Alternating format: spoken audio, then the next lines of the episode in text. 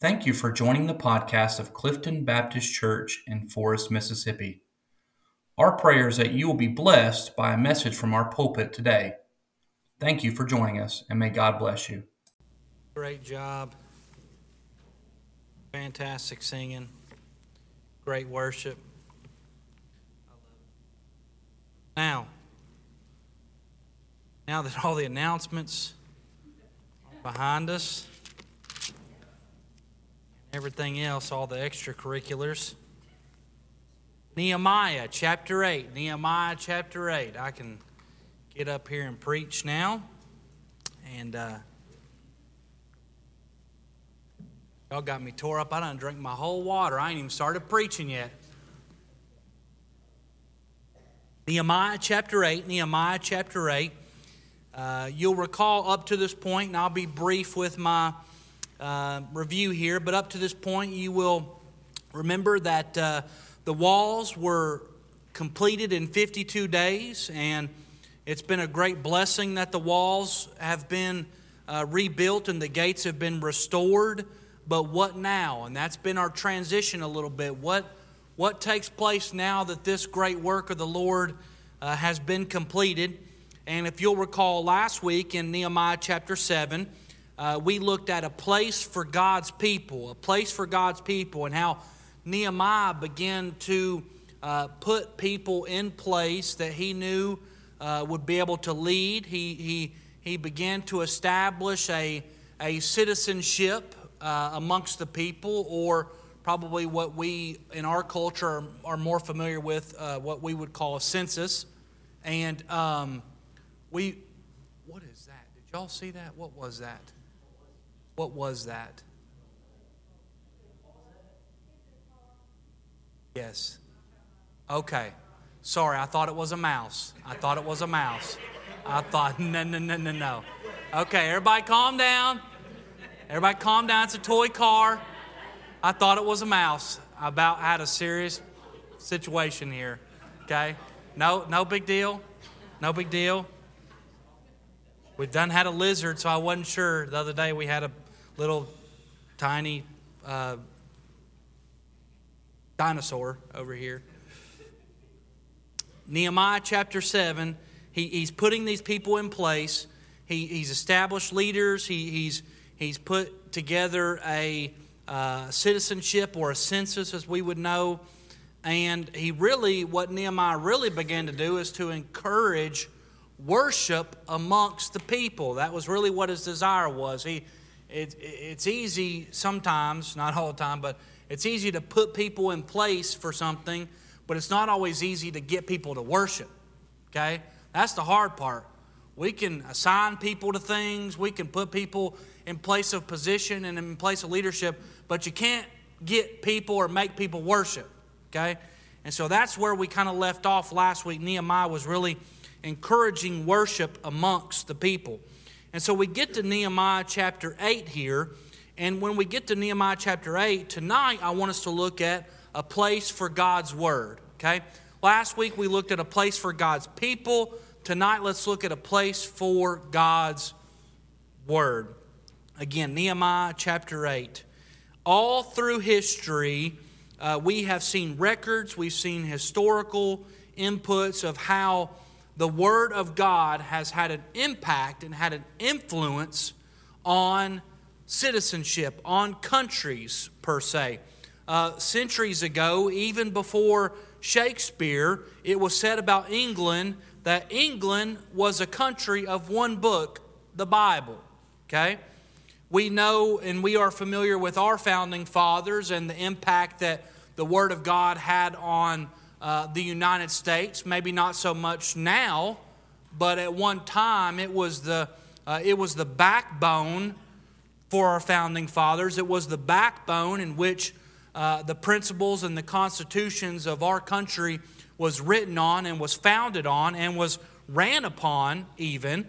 Um, and I, I, found a quote from uh, President Woodrow Wilson that said this. It said, "It said we, it said America was born to exemplify the devotion of the elements of righteousness which are derived only from the revelations of the Holy Scripture, okay?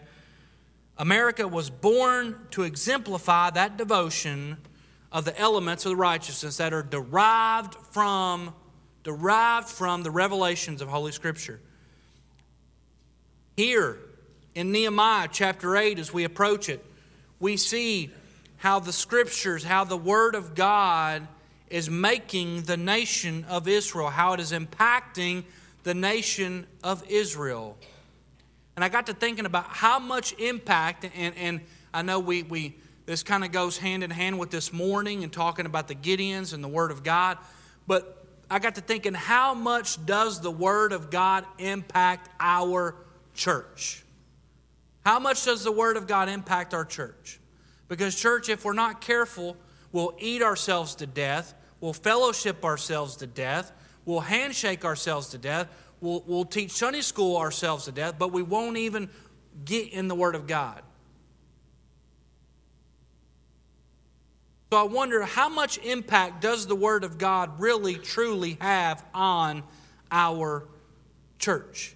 And that is where we find ourselves here in Nehemiah chapter 8. Nehemiah really, he, he, he doesn't want to just uh, leave the people. You know, he, he understands that he's not going to be here with them forever he's eventually going to go back to being the king's cupbearer at some point, but he doesn't just want to leave them and the walls be torn down in six months, right? That's not what he wants. The Lord's brought him here to do a great work. He wants to see that it continues on, right? And so that's kind of our transition. Nehemiah chapters 1 through 7, we've kind of seen that as we move into chapters 8 through 13 we will see Nehemiah take a focus more on spiritual ministry. More on spiritual ministry. Now we're going to be talking about this a little bit more on Sunday mornings as well. This is just that's just kind of how the Lord works it out on I've been praying about where we're going to go direction wise. We've finished First Peter. We've gotten through that.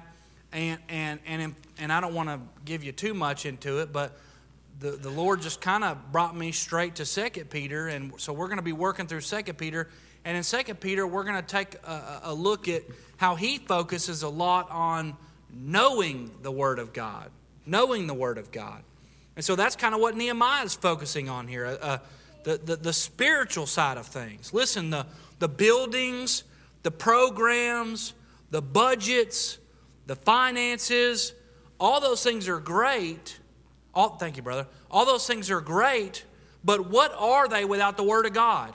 What are they? I've been in meetings all day today, passing budgets and, and, and talking about needs for the county and the Baptist church and talking about all those things. But you know what I didn't hear today? I didn't hear anything about the Word of God. All I heard a lot about was money, ministry things for people. All those things are nice. They're great. I told you that this morning. Ministries that do great things, that, that they, they fulfill them, that's great. But I'm talking specifically about where are we spiritually? As we get ready for revival, as we get prepared spiritually for revival, where are we? Now, I hadn't been here that long, in case you couldn't tell that, but I got a pretty good idea where we are. I got, I got a really good idea where we are. And it doesn't take long for me to figure it out. And you say, well, well, well, what do you mean by that? Well, we're just we're going to get into the text, okay? We're going to get into the text. Nehemiah here, chapter 8, he kind of takes a swing a little bit. But I want you to notice that both Ezra and Nehemiah, both of these men, and we've talked a lot about how Ezra and Nehemiah, how both of the how, how their writings both kind of uh, um, weave together, and there's a lot of uh, there, there's a lot of things that are identical in both of those, and they're kind of experiencing the same things.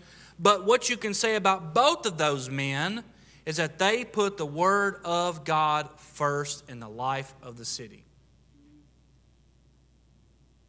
When I came to Clifton Baptist Church, I did not come here for the facilities. I did not come here because you have a, a, an awesome pastorium. I didn't come here because there was people here. I came here because I want us to grow spiritually. I came here because I want my kids to be in a church that can grow and help them to mature spiritually. That was one of the things we talked about. The Spirit of God uses the Word of God to cleanse and revive the hearts of the people of God. I'll say it again. The Spirit of God will use the Word of God to cleanse and to revive the hearts of the people of God. The Word of God. You want to know what you need for revival? Right here it is the Word of God. You want to know what you need? You, you, know, all these people today are writing books on how to make your church grow and all these steps you need to take, and we need to dim the lights out, and we need to paint the walls black, and we need to do this, we need to do that. All these strategies that, that I hear over and over in the conventions and in the committee meetings and all these things. the Word of God. It's the Word of God. I know sometimes I make a joke about announcements and things like that, but in reality, that's not why God called me here. God called me here to preach to you. God called me here to feed you spiritually. God called me here to pour into your lives. And in return, you all pour into my lives and into my kids' lives, wherever they are. Even though, listen, they may have dressed in maroon today, but don't y'all get any ideas. Okay? Somebody's already, some, I've already heard the rumblings. All right? Yes, they're dressed in maroon.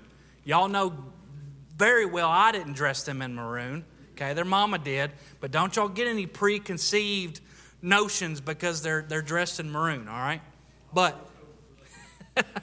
let's look at a couple things Nehemiah wants us to focus on, okay? Number one, understanding the Word of God. Let's look at verses 1 through 3 together. And all the people gathered themselves together as one man into the street that was before the water gate. Okay? So we're going to see a little revival, Bible conference take place right here. All the people, it said, gathered together. Brother Billy Ray just talked about the importance of us gathering together for revival. All the people gathered together, it said here. Okay? They gathered together themselves as one man to the street that was before the water gate. And they spake unto Ezra the scribe to bring the book of the law of Moses, which the Lord had commanded to Israel. Verse 2 And Ezra the priest brought the law before the congregation, both of men and women, and all that could hear with understanding upon the first day of the seventh month. Verse 3 And he read therein before the street that was before the water gate from the morning until midday, before the men and the women, and those that could understand and that the ears of all the people were attentive unto the book of the law. I'm going to preach to you. Y'all ready? Y'all, y'all geared up now? Everybody good? All right, here we go. So, first things first, Nehemiah wants us to know it's important to understand the Word of God. Now, he uses that word understand a couple times here. Matter of fact, he uses it twice in, uh, amongst verses 2 and in verse 3. So, what we see taking place here is a little bit of, of, I wouldn't necessarily call it a revival, but it definitely is a gathering amongst the people to, that, that, are, that are hungry, that are excited, that are thrilled to hear the Word of God. Nothing gets your pastor more fired up when people walk in church like this.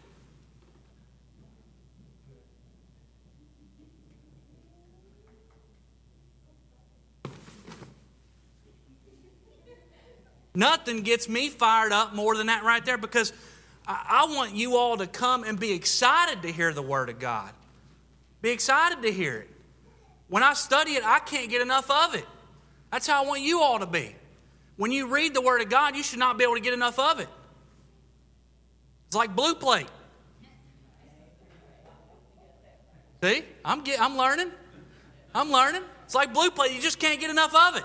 Okay? That, that, that's what Nehemiah says. So it's not necessarily a revival here, but the people are excited and, and they want to understand, they want to know the Word of God. I don't care what you say, I, I don't care. We can argue this until you're blue in the face. But you will never understand the Word of God by sitting at home and turning on your TV to some preacher who doesn't preach, who has no ounce of the Holy Spirit in him whatsoever. All he wants is your money so he can drive around in his BMW or his Mercedes or whatever his, his vehicle of choice is. You will never understand the Word of God like that. Nehemiah, he sets us up and, and, and, and he brings about Ezra here. We see in verse 1 they spake unto Ezra the scribe. All right? So he wants us to understand the word of God. They, they, they, they gathered in the street before the water gate. We see that also in verse 1. Now, you'll recall back in Nehemiah chapter 3, we talked about those gates, remember? We listed each one, we went through them, and we talked about the significance of them through the gospel. And when we got to the water gate over Nehemiah chapter 3, we talked about that gate, and I told you then that that gate symbolized or, or was a picture of the Word of God. And the reason back in Nehemiah chapter 3 that that was a symbol or a picture of the Word of God is because that was the only gate, you'll recall, that didn't need to be repaired. That was the only gate that didn't need to be repaired. And the reason we referenced it to the Word of God is because the Word of God needs no repair. Remember we talked about that? Well, also, the reason it symbolizes the Word of God, now that we are in, there was a little bit of foretelling there, but now that we are in chapter 8, we see the, another reason it, it symbolizes the Word of God, the water gate, is because this is where literally they, Ezra sets up a pulpit and begins to preach the Word. Okay? That's another reason it's viewed as or to symbolize the Word of God.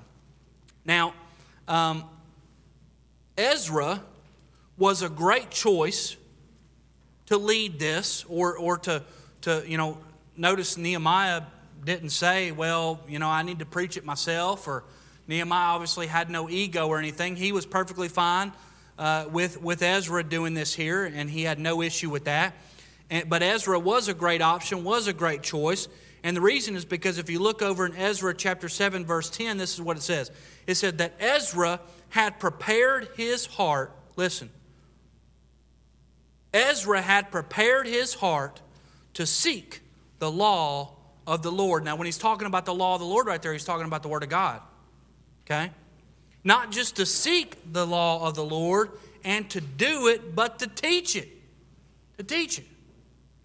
Every day, you can take Ezra's name out of there and you can fill in the blank with your name, and I hope that's your heart. Every day, I want Addison to prepare his heart to seek the law of the Lord.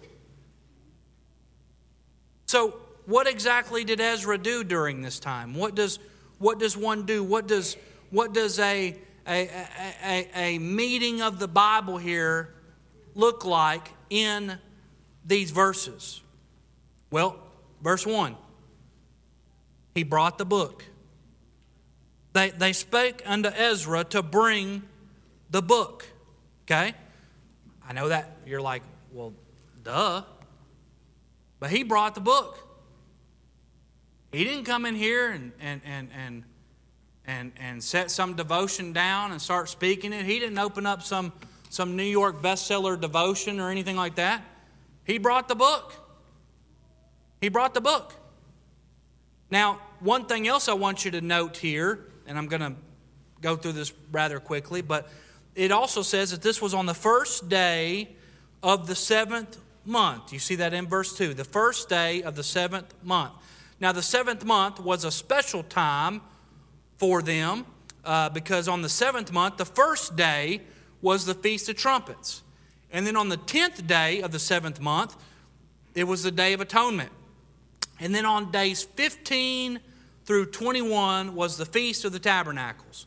And so the seventh month for them was very important. It, it, it was a time for a fresh start. It would be very similar to our church calendar turning over in January 1. You know, everybody that ever has a desire to do something that they haven't done their whole life, for some reason they decide that they're going to start on January 1.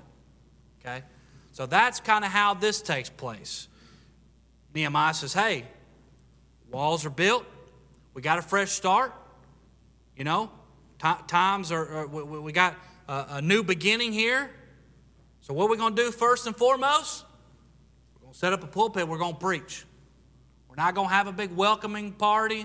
We're not going to have a big to do list here. We're not going to do this or do that or you know, I'm so glad when I came here, you all didn't have a parade for me, welcoming or anything like that, you know, down the street here. You know, he just, Nehemiah says, hey, the work's done. We're going to we're, we're gonna get in the Word of God. That's what we're going to do. And so not only did he bring the book, but look at verse 5. He opened the book. Verse 5 says, And Ezra opened the book in the sight of all the people. Do you see that there? So, number one, he brought the book. I know you say, well, that, that's obvious. You would be surprised. You would be surprised how many people come to church and don't bring their Bible. Don't throw anything at me. Don't throw anything at me. You would be surprised how many people come to church, don't bring their Bible. Young people, bring your Bibles to church. Okay? Always bring your Bibles to church. not getting on to you. I'm encouraging you. Bring your Bibles to church. I know one day you're going to get them car keys. You're going to dingle them things around. Look, look at what I got, you know. Hey, bring your Bible. Make it important. Bring it to church. Then he opens the Bible. Now, this would have been more of a scroll, okay? We have to go back into the time here to think of it, but uh, this would have been more of a scroll that, that, that Ezra would have been reading off of here. It wouldn't have been literally like we have here today in front of us. Uh, but here's what's interesting, church. The people would stand up. When Ezra was preaching, they would stand up. Now, I'm not going to ask you to do that, okay? But I want you to understand how much the Word of God meant to these people. That they would stand up. Now, here's what else is different about Ezra. When you study about Ezra and the life of Ezra and, and, and the sermons that he would give, he would preach on average about five to six hours. Now, if we tried that today, I'd be in trouble. Five or six hours he would preach, and they would stand up the whole time. Why, you, you say, well, why is that important? They wanted to know the Word of God. That's why it's important. I, I, I have no issue going to a ball game, standing up all day, walking around 17 miles, up, up a hill, down a hill, up a hill, down a hill, sweating. Went, had my first experience down here at the fair the other day. My head's all burnt up, as you can see. Had no problem doing that. Got on a ride, all that good stuff. I wanted to experience everything, okay? Got no issues doing that. We can't even get people to come to church. I know I'm not talking about you all because you all are here, okay? But we can't even get people to come to church, let alone come and stand up for five or six hours while I read the scroll. But that's what happened. That's what happened. He would preach, uh, he would begin early in the morning and he would end up sometime around midday, 1 or 2 o'clock in our time. Um, and also, verse 18 tells us, if we skip ahead to verse 18, it says, Also, day by day, from the first day unto the last day, he read in the book of the law of God, and they kept the feast seven days, and on the eighth day was a solemn assembly. So this went on for a week. That's what happened every day. For five or six hours, they would come, stand up, hear. Say, well, well, you know, why is that? Why is that? Well, I'm going to tell you here in just a second. Look at verse 8 with me. So, not only did he bring the book, not only did he open the book, but look at verse 8. So they read in the book of the law that God of God distinctly and gave the sense and caused them to understand the reading. They read. They read the book. Let me tell you what I, I, I, I read this text, and, and what I didn't see is that they had a potluck. I like potlucks, don't get me wrong. Don't y'all think I'm, I'm getting rid of the potlucks or anything, okay? We're not getting rid of potlucks. I'm just saying they didn't have one. I didn't see where the, I don't even see where the choir got up and sang. I don't see that. I see where they opened the Word of God. The people were hungry for it. They stood up. And I believe the reason they did that because they didn't have the Word of God. They, they, didn't, they, didn't, they didn't have it at their fingertips like we do today. We have the Word of God accessible to us more so than ever before. And yet it's used the less. Now, does that make any sense at all whatsoever? To me, that makes zero sense. we have access to the Word of God, and, uh, you know, literally, you can get on Amazon, and if you got the right mail person around here, you can get it in maybe a couple of days. If you don't, you're out of luck, okay? But you can get anything shipped to you in a couple days. You can get the Word of God shipped to you. You can get it down at the Walmart. Word of God. You can get it down there. You can get it on any electronic device you have. The Word of God is accessible to us more so than ever before. And yet it's used the least. It's the least. Nehemiah wants us to understand that, that he wants us to know that understanding the Word of God is important. The whole reason, the whole reason Nehemiah got Ezra to stand up and preach the Word of God is because Nehemiah wanted the people to understand the Word of God. He wanted them to know. That's Pastor 101 right there. That's the whole reason I hope that any preacher, pastor, evangelist does what they do because they, they, should, they should stand behind this pulpit and want the people to understand the Word of God. Now, I know some of you have been in church your whole life. You've heard every sermon preached 10 times. That's okay. There's going to be some things that even you will never understand. Believe it or not. I know it's hard to believe. I know. I know it's hard to believe. Number two, not only did he want us to, to, to understand the Word of God, but he wanted us to rejoice in the Word of God rejoice in the Word of God. And I'm about to start talking really fast right here. Verses 9 through 12, okay? Verses 9 through 12. Rejoice. Look at verse 9 with me, please. Verse 9. He says in verse 9, it says, And Nehemiah, which is the Tersha, and Ezra, the priest and scribe, and the Levites that taught the people, they said unto all the people, okay, This day is holy unto the Lord your God, mourn not nor weep. Listen, for all the people wept when they heard the words of the law. Not only did they stand up for five or six hours, they began to cry. They began to weep. It wasn't Ezra's preaching that was doing it. It wasn't Ezra's preaching. The people's initial response was one of conviction. I believe that's one of the biggest things that's missing in our churches today is conviction. Nobody gets convicted over sin anymore. Nobody gets convicted of it. They just go about their day. Say, oh, well, they, they, they, they think that Jesus is some men in black tool that just, bam, zap, it's gone. Listen, he does that, but conviction is very real, folks. Conviction is very real. The Word of God brings about conviction, it leads to repentance. If it wasn't for conviction and repentance, then, then, then how do you explain salvation? What, what do you, if you don't have conviction over anything and you're not repenting over anything, then what is it exactly that Jesus died for? If you're not repenting of anything, then what, what, what exactly did Jesus save you from?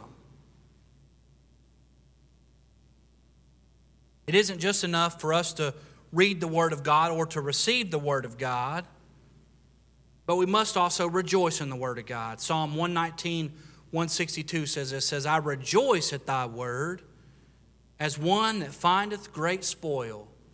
That word spoil right there means treasure. Psalm 119, 162, I rejoice at thy word at one that findeth great spoil.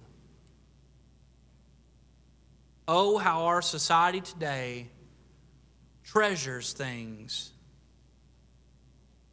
that have no value in eternity. They may have value down here. That's great. They may have value on, on, this population, but they have no eternal value. Folks, there are many, many great treasures in the Word of God. Many great treasures. We should rejoice in them. If we only read the Word of God out of a sense of duty, if we read it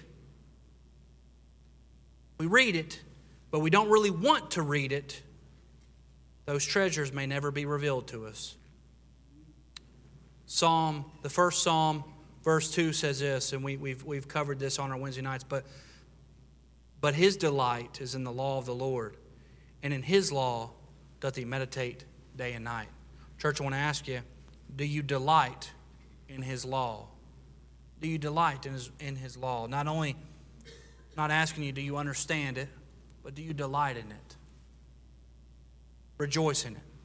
Together with the Levites, Nehemiah, he, he convinced the people to stop mourning and to start celebrating. So, not only my third point, and then I'm finished tonight. This is the hardest one of them all right here. Save the most difficult for last. Not only did Nehemiah have a desire for the people to understand the word, not only did he, did he have a desire for them to rejoice in the word, but third and finally tonight, he had a desire for the people to obey the word. Obey the word. Listen, when I was growing up, it wasn't hard for me to understand what mama expected of me. It wasn't very hard for me to understand it because she made it pretty clear to me. You know what I'm saying? It wasn't hard for me as a kid to rejoice when I would be rewarded for something or rejoice in a blessing that the Lord had for me. But even though I understood what Mama expected of me, uh, wasn't always easy to obey. Wasn't always easy to obey. Nehemiah understands that. Nehemiah understands hey, listen, I know we've put people in place. I know we've established leadership. I know I've brought Ezra in here to preach this incredible Bible conference here to everybody every single day for five or six hours. But we got to obey. Verses 13 through 18. I want you to look at verse 14 with me. Verse 14, it says, And they found written in the law, okay, which the Lord had commanded by Moses that the children of Israel should dwell in booths in the feast of the seventh month. So he's talking about the feast here, the seventh month again. He's talking about what's coming up, okay? But specifically, what I want you to focus on is that they found written in the, in the law that the Lord had commanded by Moses that the children of Israel should dwell in the booths. So they found out something that the Lord wanted them to do through the word. Okay? So what did they do? Verse 16. Look at it with me. So the people went forth and they brought them and they made themselves booths. So in verse 14, they found out a desire that the Lord wanted them to have these booths. In verse 16, they went forth. They're obedient, right? They're obedient. Let me tell you something. When the Lord tells you to do something, I can attest to this personally, okay? And you obey and you do it, verse 17 happens. And all the congregation of them that were come out were come again out of the captivity made booths, and they sat under them. So they all they all did what the Lord had desired for them to do. For since the days of Yeshua, the son of the Nun, unto the day had not the children of Israel done so. They hadn't done it before, though. This is something new to them. This is change. Y'all know what we think about change, right? But then look what happened. And there was very great gladness. Church, I promise you, 10 times out of 10, you know the Lord wants you to do something. You obey it. Great gladness in your life. Be great gladness. Every time, I don't care what it is, anytime somebody talks to me, anytime I counsel somebody, no matter what, some way or another, we get to are you happy? Is there gladness in your life? Is there joy in your life right now? A lot of times the answer to that question is no. They wouldn't be talking to me. No. I could take them back to this verse right here and say, well, let's look at what the Word of God says about it first. Okay? I don't care what it is. Whatever issue it is you have, I don't care what it is. Whatever issue it is you have, first thing you need to do is find out what the Word of God says about it. And then the second thing you need to do is you need to figure out are you obeying that? Are you obedient to that or not? And if, if, if the answer is no, there's your gladness issue. Church, I just want to ask you this one question tonight, and then I'm closing out. Where is God's Word in place in your life? Not asking specifically about the church, not even asking about your family. I'm asking specifically about you and you alone tonight. Where is God's Word? Where's its place in your life? Everybody in this room already knows the answer to that question, and I can't answer it for you. But I can tell you, I've had times in my life where God's Word wasn't at its right place in my life. I can tell you a lot of good didn't come out of those times. So, church, it's important for us to understand the Word. It's important for us to rejoice in the Word because there is so much to rejoice about. But it all starts with are we obeying the Word? Heads bowed, eyes closed tonight.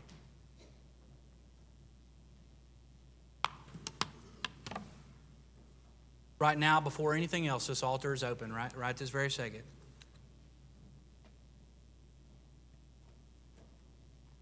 I'm not asking you to make any confession tonight. I'm not asking for any judgment tonight. I'm just asking you simply if you know right now in your heart that God's Word does not have its rightful place in your life, won't you come down to this altar tonight just pray?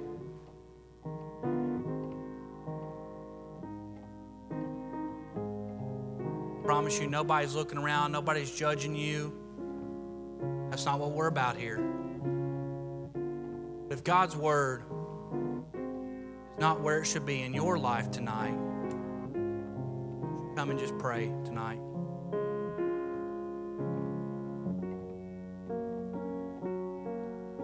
Instead of looking around to the left and looking around to the right, you look inside tonight.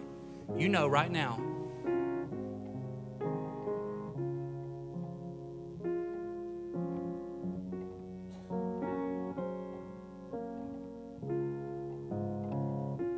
Maybe you're here tonight. You study God's Word. You know God's Word, but maybe you are not obeying it like you should. Maybe the Lord tonight has put something on your heart that is an area in which you know that you need to obey. Maybe He's led you to do something. Maybe He's encouraged you to do something. Maybe He's even equipped you to do something tonight. And you know you need to follow through with that.